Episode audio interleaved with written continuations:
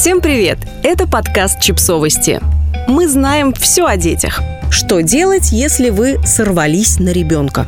Кричать на детей нельзя, но давайте честно, мы все равно иногда это делаем. От усталости, отчаяния, страха, неважно по какой причине вы сорвались. Главное, что вы с этим потом делаете.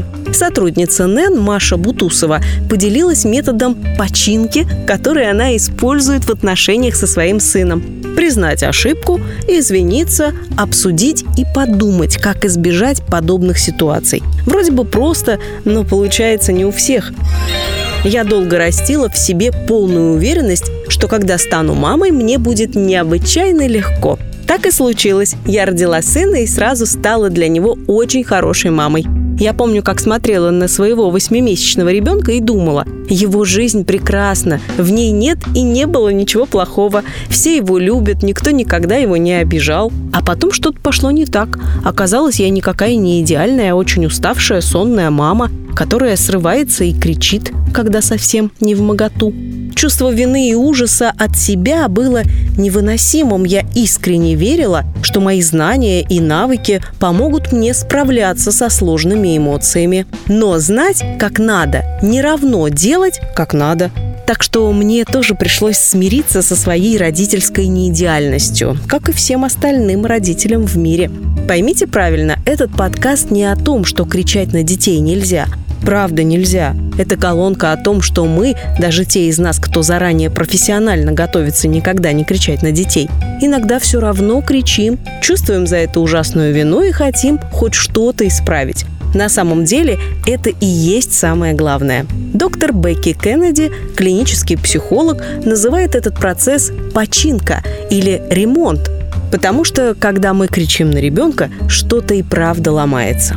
Я сама была ребенком, на которого кричали, и инструментом починки тогда не владели. А вот представлением о том, что кричать на ребенка можно, если он не слушается, да. Я редко не слушалась, но бывало всякое.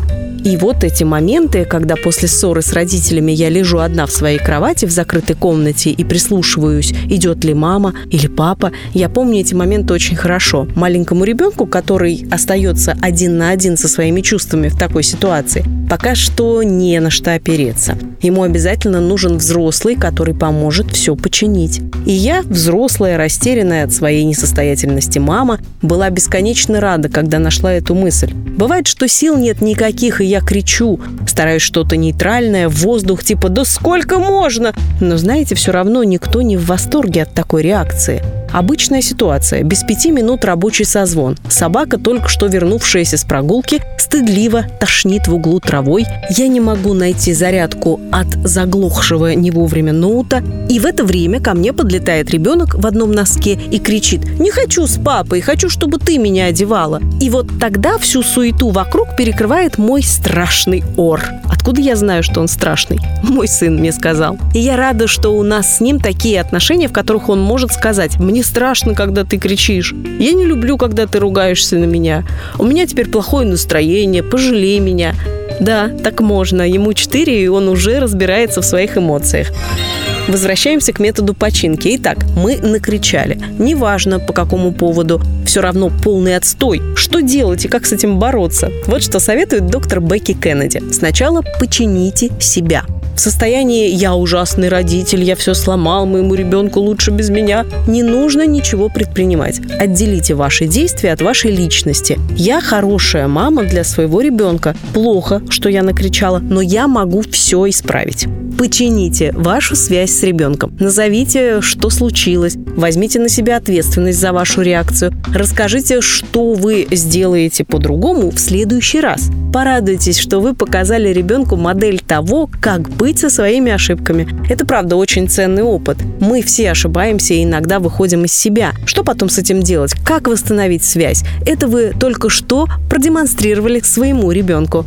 Когда уже все в порядке и вы помирились, можно обсудить ситуацию в целом. Из-за чего произошла ссора? Что вывело вас из себя? Как можно было по-другому? Малыш, а давай в следующий раз ты не будешь говорить «Фу, блин, опять вонючая курица на обед», а скажешь, например, «Курица не самое мое любимое блюдо. Можно в следующий раз котлеты?» Работает ли это со взрослыми детьми? Да, починить связь никогда не поздно. Даже если с момента ссоры прошли десятки лет. Представьте, что к вам, 30-летним дяденькам и тетенькам, однажды подойдет ваш родитель со словами. «Ты знаешь, мне жаль, что я так много кричал на тебя в детстве. Я бы хотел, чтобы я понимал тогда, как это может ранить тебя. Если бы я понимал, я бы точно сделал по-другому. Теперь я не могу исправить прошлое, но я хочу, чтобы ты знал, что я сожалею защипало в глазах, потому что это работает.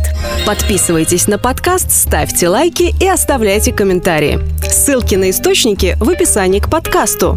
До встречи!